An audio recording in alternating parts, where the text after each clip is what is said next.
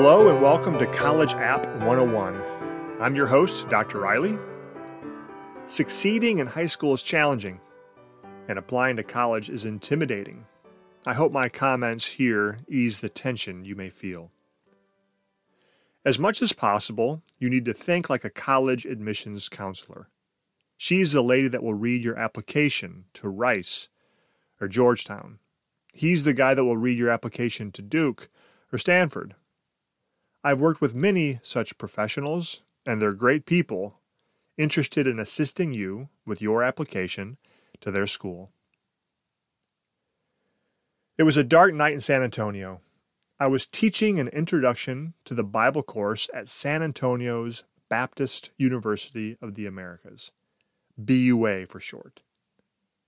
The class met three hours, once each week on Monday evenings. I structured the class so there was a 10 minute break about halfway through each night's session. This particular evening was during the first half of the spring semester. Outside, night was completely fallen, so the room's only illumination was lighting in the ceiling. The room was small, but narrow and long with about a dozen students.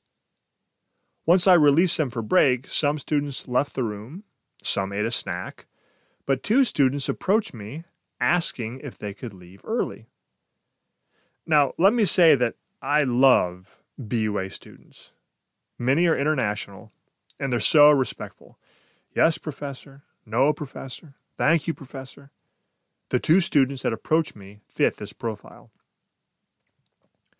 High school students, when you get to college, there will be times that you, like my BUA students, will want to miss class. How do you handle such scenarios? Stay tuned until the end for my advice on missing class in college. Today's topic GPA. GPA means grade point average. It's common for high school students to have one. Generally speaking, the higher your grades, the higher your GPA.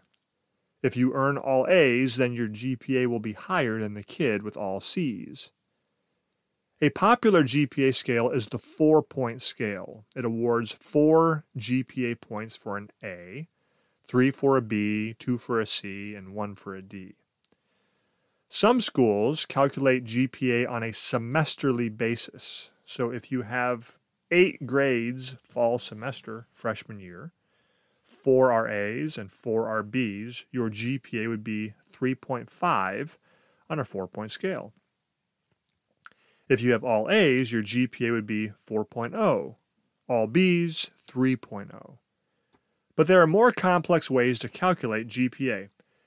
Sometimes schools use a weighted grade scale, which awards students with a GPA increase or bump when students take advanced level courses like honors or AP. In these cases, the GPA scale could be 5 GPA points for an A, 4 for a B, etc. A high performing student that takes weighted courses would have a GPA above 4.0. Another scale is the 100 point scale. In this case, a student's numeric semester grades are averaged. For example, a student with 20 semester grades, half are 100%, the other half are 80%. That student's GPA would be 90. Ask your high school guidance counselor about your school's GPA this is important because in your college applications, nothing is more important than your high school grades. College admissions counselors look at your grades, your GPA, more than anything else because grades show what type of student you are over the long haul. And it's important if you earn if you if you're an A student that you earn high A's. If you're a B student, earn high Bs. Why? Because sometimes a school's GPA scale awards more points for the A plus over the A minus, the B over the B minus, etc. My two BUA students stood before me, awaiting an answer to their request can they leave early? I said, Gentlemen, you're adults. I'll never tell you you must come to my class or you must stay in my class. You're adults. Do what you want. My response to them shows the difference between attending class in high school versus college. You're required to attend class in high school, not so in college. So, what do you do when you want to miss a college class? I suggest you follow these guidelines. One, unless you're sick, don't don't miss class. Just just don't do it. Always attend class. Compared to high school, you're in class so rarely in college. So consistent attendance is crucial to earning high grades and staying in the good graces of your professors. Two, if you miss due to sickness, tell the professor. Email or whatever means they prefer. Students, good communication is a simple courtesy. Dear professor, I missed class today because I'm sick.